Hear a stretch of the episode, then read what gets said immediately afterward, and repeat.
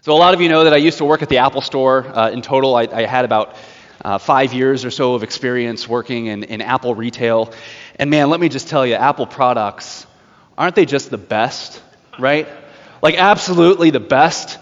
Like, take, take a, an iPhone, for example. Like, when you hold a new iPhone in your hand, like, you just know that it's, you've got the world's most brilliant uh, engineering and minds and materials that went into the production of that machine. You know, you're holding all that power right there in your hands. And then the software just works. It's, it's beautifully designed. It just melds really well with the soft or with the hardware of the machine. It's fantastic. I mean, these, these things are wonderful. Like anything else just kind of feels like a toy in your hands. Like I, I don't understand why anyone would want to use a device that's not branded with an Apple logo on it, right? Now, you know, if, if the things ever, if you have another device, I, I feel bad for you because, you know, if those things break, like where in the world do you take it? You know, but with an Apple device, you have these wonderful stores you can take it to, and people treat you very nicely. Uh, you know, I'm sure there's like fine beverages that they offer you as you're waiting and stuff like that. Um, now, I, I, hope you're sensing my sarcasm here, okay? Like, I'm, I'm, I'm trying to make a point. Uh, I, I do enjoy Apple stuff.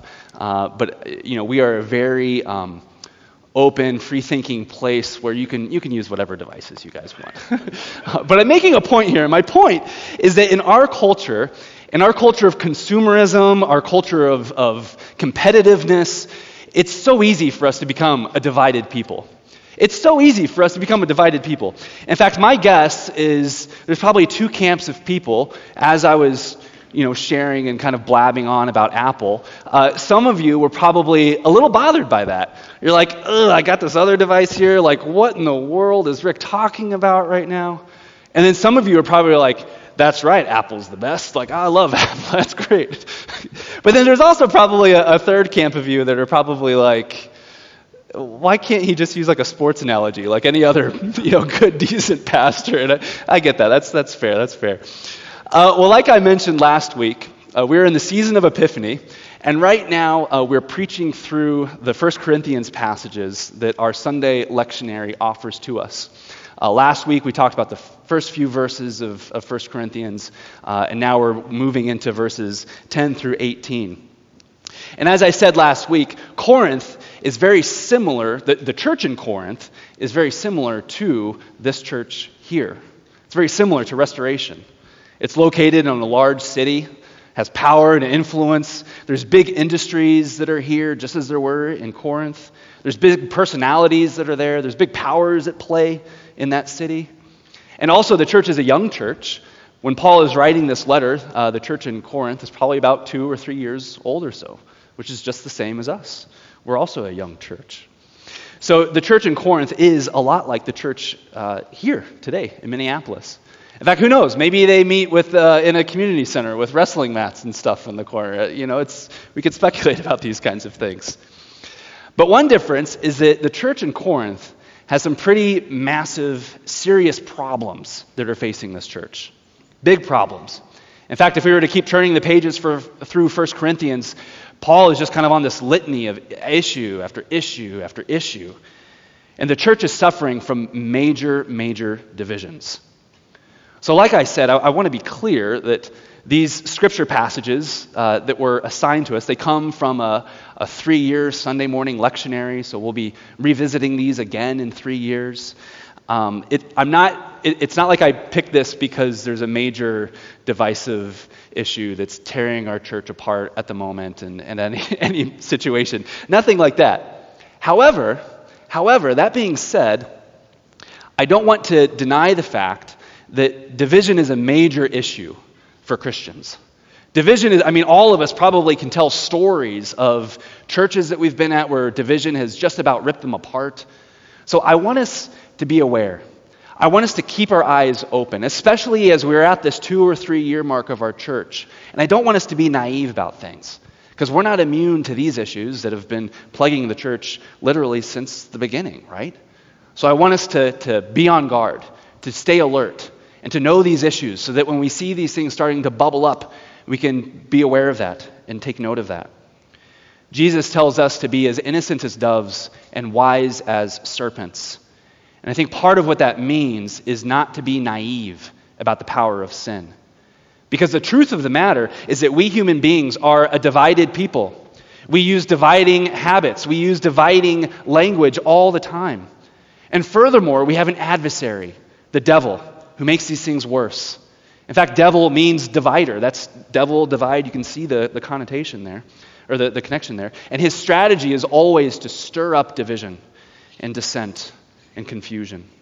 So let's, let's take a look at our, our passage a little bit closer and let us keep our eyes open for ways in which the devil might be seeing sods of division, potentially even here. So there's, there's three paragraphs uh, to this passage. And first, um, Paul gives a charge to the church. He charges them to be united because there's fierce division that's taking place. He says in verse 10 I appeal to you, brothers, by the name of our Lord Jesus Christ, that all of you agree and there be no division among you, but that you be united in the same mind and the same judgment. So, first of all, Paul addresses the church as brothers. Now, I want to be clear that, that the term brothers in Greek applies to both brothers and sisters, to men and women. It's, it's, inc- it's inclusive. In fact, some English translations will translate this as, as brothers and sisters, so I, I don't want you to read this as excluding half the people in the room. Or, you know, if it was the, not the women's retreat, it would probably be half the people in the room, but yeah, whatever. Anyway.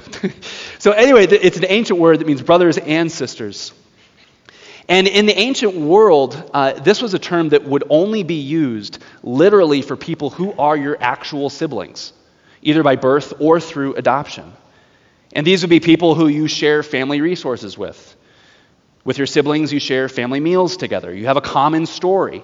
You have a common inheritance. And you protect your siblings. You encourage one another. In short, you love your brothers and your sisters. And so it's absolutely radical that in the early church, followers of Jesus began to refer to one another as brothers and sisters. Through Jesus, a new reality was unfolding. Jesus had inaugurated a new family. To be a Christian means that you radically love one another. And it's no small thing here. It's not a throwaway term when Jesus or when Paul refers to the church as brothers here. He's reminding them, you are family. You are family. So act like it. And then he says the same thing in three different ways. He says, agree with one another, don't be divided, and be united. Later in this letter, Paul actually refers to himself in relation to the Corinthians as a father. He refers to himself as a father to them. And can't you hear his fatherly voice coming through in this passage right now? He wants so badly for his children to be united with one another. It grieves his father's heart to hear of these skirmishes, these quarreling, this quarreling that's taking place there. Well, then Paul gets to the heart of the matter. He points out that he has heard reports of trouble in their midst. It's been reported to me by Chloe's people that there's quarreling among you, Paul says. Now, some of you might be wondering who Chloe is. You know, is, is she some like ancient spy who, who Paul has been like sending out? Like, what exactly is going on here? Well, we don't know exactly who it is, but we do know that Paul had several uh, uh, wealthy people, including women, who, who were business owners, and they would fund his ministry. So it's most likely that Chloe is one of these people, and she's probably uh, had sent servants or, or some of her um, business associates or whomever to Corinth in order to conduct business. And while they're there, they visit the local church, and it's not exactly an encouraging situation for them. You know, as soon as the service is over, they go, they, they grab their jackets and go back to Paul and say, You won't believe what's going on over there. And they give Paul a report. There's factions in the church. There's arguing and bickering that's taking place. The people in Corinth are one upping one another. One says, I follow Paul. Another claims Apollos is their leader. Another says, I follow Cephas, which Cephas, that's, that's the Apostle Peter. You might recall, he's got two names. And they're saying that the, the really spiritual people who are there, they're like, well, we follow Jesus. Like, that's, you know, they're, they're the ones who say all the right answers in Sunday school class. Now, you can kind of see um, as, as we look through each of these names why each leader would kind of have a, a special appeal to different groups of the Corinthians. So you've got Paul, right? So he's, he's the church planter, he's the founder of this church. He's been there before, he knows the people fairly intimately. And Paul is no doubt a brilliant theologian. But he's not exactly this, the same kind of guy who you could spend hours and hours and hours listening to. Paul admits this himself, uh, even in this own passage. He, he knows that he's not necessarily the most interesting and engaging speaker. In fact, elsewhere in the scriptures, we hear a story of when Paul was teaching, and then some dude in the back of the room falls asleep and, and falls out the window. You know, so that's, that's kind of to show you uh, how wonderful of a speaker he is. But undoubtedly, there are people there who adore Paul, who love Paul, who see him as the founder, as, as the true leader of the church. And yeah, sure, he might not be the best speaker, but what he did there for their community was totally transformative. And they remember the zeal in which he preached. They remember the passion that he had when he preached. And they love Paul. And then you have others who say, I follow Apollos. Now, uh, Apollos, he was a, an exceptional speaker. It would have been amazing to hear him preach. He was a Greek, he had an excellent first class mind. Uh, it's, it's, we're, we're told elsewhere that he was an attractive man. He was good looking. You know, he was easy to follow. In Acts, he's called an eloquent man. Uh, some scholars, including Martin Luther, speculated that Apollos was the one who wrote the book of Hebrews, which is one of the most sophisticated and poetic and beautiful books in the entire New Testament. So you have the Apollos camp, right? No doubt those folks were probably drawn to his wisdom, his eloquence, yada, yada, yada. Well, then you've got the Cephas camp. That is the Apostle Peter. So you've got people who, and we don't really know for sure if, if Peter actually had visited this church. Um, that's up for debate. But certainly, as one of Jesus' closest apostles, everybody knew Peter. If they had, known the story of the Gospels, they know exactly who Peter is. They know that he's this burly fisherman, this, this uh, probably blue class, or blue collar, blue class, blue collar kind of guy. And he might not have the same sort of like spit and polish or, or education as Paul or Apollos. But I mean, he, he's just a, such a lovable guy, right? Like he's the kind of guy who tells you how it is. He speaks his, his mind almost immediately. You can kind of resonate with that. You, can, you, you like people like that sometimes. Well, then, like I said, you've got those super spiritual people in the mix the I follow Jesus crowd. Those are the ones who perhaps are just trying to stay away from it all, maybe. Now, you can probably understand why different people are having different allegiances. We also know that Corinth is a very uh, ethnically diverse uh, city, and so maybe race had something to do with who they were uh, um, aligning themselves with. But you can probably see again how you could align with one or another. And maybe you even here, as I was going through some of these leaders, are like, man, I'd, I'd probably be in the, uh, in the Apollos camp. He sounds pretty cool. I, I bet he has an iPhone in his pocket or something. Like he's, he's got to be a great guy. Well, the ironic thing is that none of these leaders would have celebrated the tribalism that was unfolding at Corinth. All of them would have been appalled if they had stepped into the congregation and seen what was happening. In fact, Paul himself, he gets, he gets worked up about this. You can tell he's absolutely enraged, and all of those individuals would have been just as equally enraged as Paul.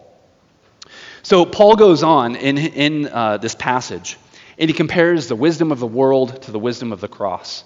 And like I said, you can see him getting pretty worked up. He even contradicts himself there. He's like, I didn't baptize any of you. And then he's like, well, like, I kind of baptized you and you and you. You know, like he's getting worked up. He's, he's pretty amped up and bothered by all of this. Now, rather, we'll, we'll be talking more about how division and the gospel uh, interconnect next week. But today I want to press a little bit more into the matter of division and tribalism that can happen. Because, like I said, we Christians are so susceptible to this same kind of quarreling that we see among the Corinthians. We all have our favorite authors, our favorite preachers, maybe, our favorite bloggers, um, our favorite theologians. You know, N.T. Wright, Flannery O'Connor, um, I don't know, Dale Bruner, Beth Moore, whomever, like the list can go on and on and on as to people who we love or hate or whatever. And sometimes it's so much easier for us to just toss on our hat with some of these leaders and, and kind of sign off on everything that they say. You know, oh, you know, I, I'm not really clear on this, but man, like whatever Dale Bruner says, like I am all about that. He just, everything he writes should be written with gold ink or whatever. You know, it's so much easier for us to do that. But when we focus on individuals, we begin to exclude those people who disagree with, with them. We start to form these camps, right? And we start to elevate our own camp over the others. And we turn it into like a, a first priority kind of issue. This happens over and over again. It's so easy for us to get so hyper focused on individuals or philosophies or even worship styles or preaching styles or whatever. This is an easy thing that happens. But when the foundation of your faith is built on a personality, then we lose sight of Jesus himself. So I think that here at Restoration, I, I think there's actually two potential dangers that are on our horizon. Two potential things that uh, affect and form us as, uh, as who we are as, as an Anglican church plant. So I think there's two dangers that we face into going into um, tribalism. So the first is just the fact that we're Anglican. Now, I, I love our, our tradition. I love the, the global aspect to it. I love the historical rudeness that we have as Anglicans. But even we gospel Anglicans can form camps at times. Are you a high church Anglican? Are you a low church Anglican? Are you an Anglican that leans more towards the, the evangelical side of things? Are you an Anglican that leans more towards the Catholic side of things? And it's really easy for us to geek out about the prayer book or vestments or, or interdiocesan politics or whatever. And we so easily form these little camps and stuff. You know, it's, it's an easy, tempting thing for us to do. And then we argue about the ways that things are really supposed to be done or the way things aren't supposed to be done, so on and so forth. Now, don't get me wrong. I love our tradition. I wouldn't be standing here if I didn't adore and love and treasure our tradition. But I think that our traditions, uh, well, the reason why I love our tradition is because I think that Anglicanism, and again, I'm slightly biased here, but I think it's the best way to enjoy the depths and the riches of the gospel. I think our traditions, when functioning correctly, actually illuminate the gospel. I've heard it said before that, that a tradition, no matter what tradition you pick, it's kind of like a chalice, and the gospel is a fine wine.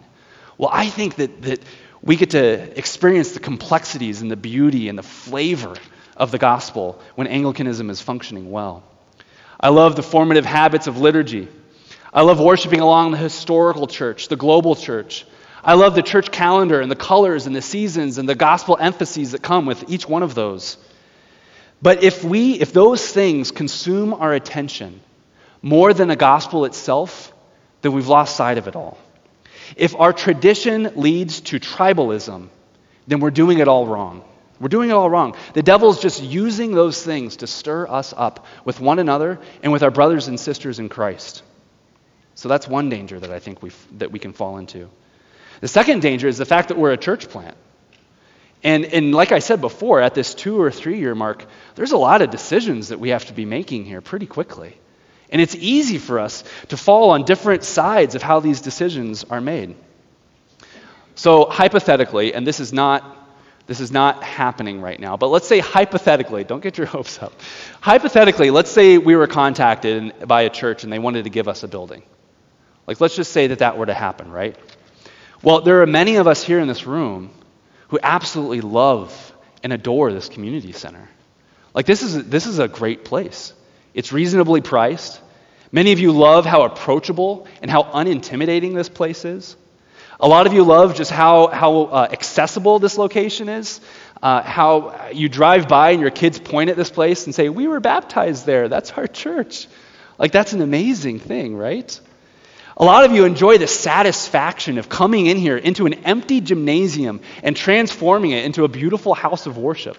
The children's ministry is absolutely transformed back there. It's built every week from the ground up, and the satisfaction, the holy pride that comes with that is a meaningful thing for you.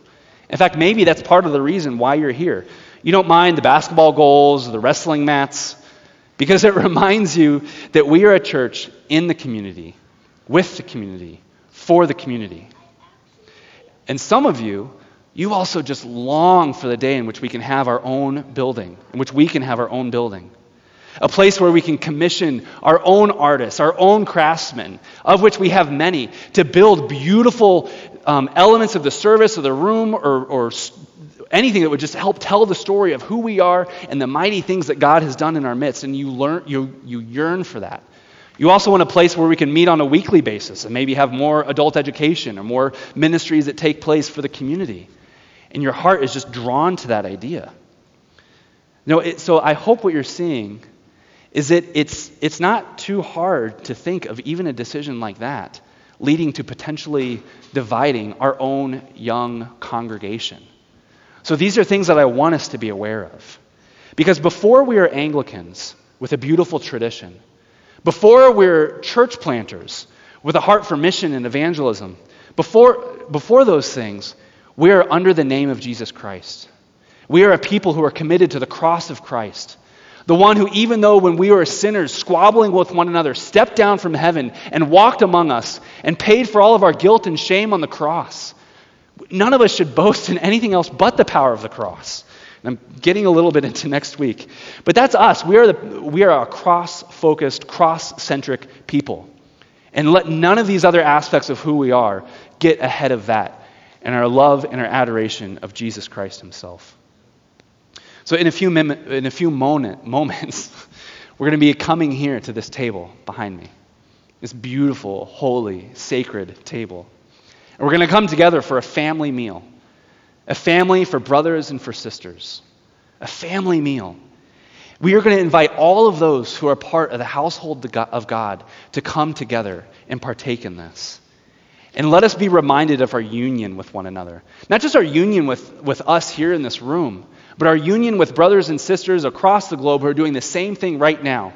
We're being, right now, we're being united with the, the women's ministry, or with, the, um, with those on the women's retreat uh, who are also enjoying communion today, also. So let us gather together as brothers and sisters, and may we be of one mind. Let us pray together. Jesus Christ, our Lord and our Savior. You said that the world would know who your disciples are and the way in which we love one another. So I pray, God, that we would be good listeners of one another. May we hear the ways in which you are moving in our lives. May we be good at telling the stories of what you are doing in our lives. And God, we confess it is so easy for us to get divided with one another. And we lay that down before you, Lord Jesus Christ. We confess to you that we can be a divisive people. So, Lord Jesus, through the Holy Spirit, I pray that you would visit us. I pray, God, that you would give us grace and power to walk forward as a united people, as a people of one mind and of one judgment. God, protect us from the attacks of the devil, the one who wants to divide us, and keep us one, Lord Jesus Christ. In the name of the Father, and the Son, and the Holy Spirit. Amen.